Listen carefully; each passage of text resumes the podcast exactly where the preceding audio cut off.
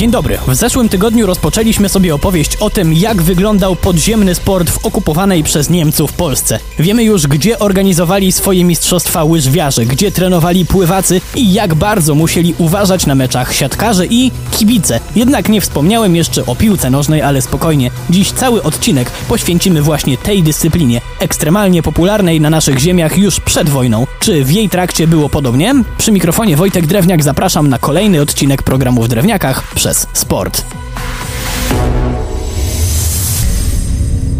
Oczywiście, że piłkarze nie dali się stłamsić Niemcom. Już w 1940 roku na Polu Mokotowskim odbył się pierwszy w historii okupowanej Warszawy piłkarski turniej, w którym udział wzięło 8 drużyn, ale jak grzyby po deszczu powstawały kolejne. Niby piękna sprawa, ale trzeba to było wszystko jakoś organizacyjnie ogarnąć. Pod koniec grudnia 1941 roku powstał zatem lokalny Związek Piłki Nożnej, który w roku kolejnym zrzeszał już 50 drużyn. Ja tylko przypominam, że to wszystko nielegalnie. Już nieraz w naszych historycznych spotkaniach podkreślaliśmy sobie, jak znakomicie było zorganizowane polskie państwo podziemne i świetnym na to przykładem jest nawet działanie takiego wydawałoby się niepozornego związku piłkarskiego.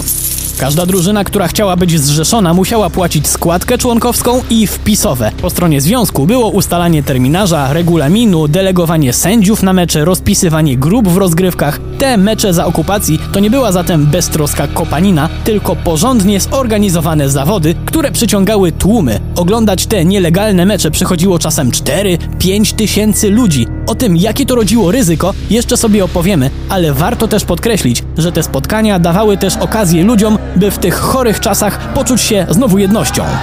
A dodatkowo młodzi ludzie mogli tam często oglądać swoich idoli, którzy mieli do przekazania coś więcej niż zaimponowanie umiejętnościami. Choćby olimpijczyk Władysław Szczepaniak, o którym pisano, że swoją wybitnie sportową postawą na boisku i poza nim dawał całej młodzieży przykład prawdziwego sportowca Polaka.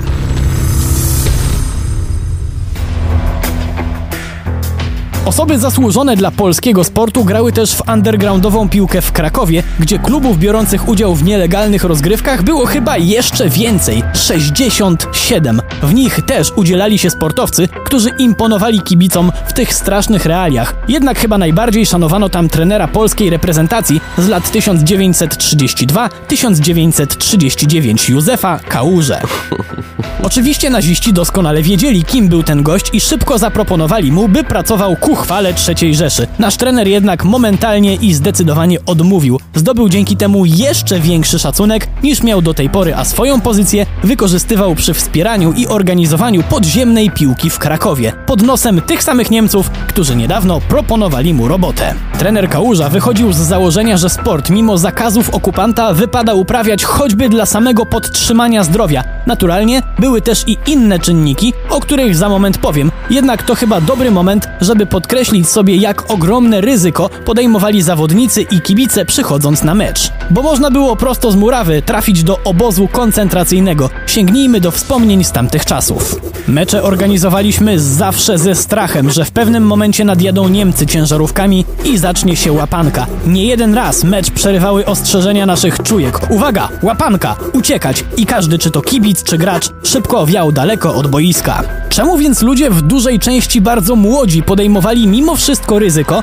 i przychodzili grać albo kibicować? Dla poczucia jedności, o którym wspomniałem wcześniej? Jasne. Dla podtrzymania sprawności? Pewnie, że tak. Żeby zrobić na złość okupantowi? A i owszem, ale jest jeszcze coś. Coś tak normalnego, że jak myślimy o tamtych chorych czasach, to nie przychodzi nam to od razu do głowy. Otóż takie sportowe wydarzenia pozwalały na chwilę zapomnieć o tym, co dookoła, cieszyć się chwilą, emocjonować z innymi i używać młodości, która na ich nieszczęście właśnie w tamtym okresie tym ludziom wypadła. Bo sport potrafi przywrócić uśmiech na twarzy nawet w strasznych czasach i to jest w nim najwspanialsze. Przy mikrofonie był Wojtek Drewniak. Do usłyszenia.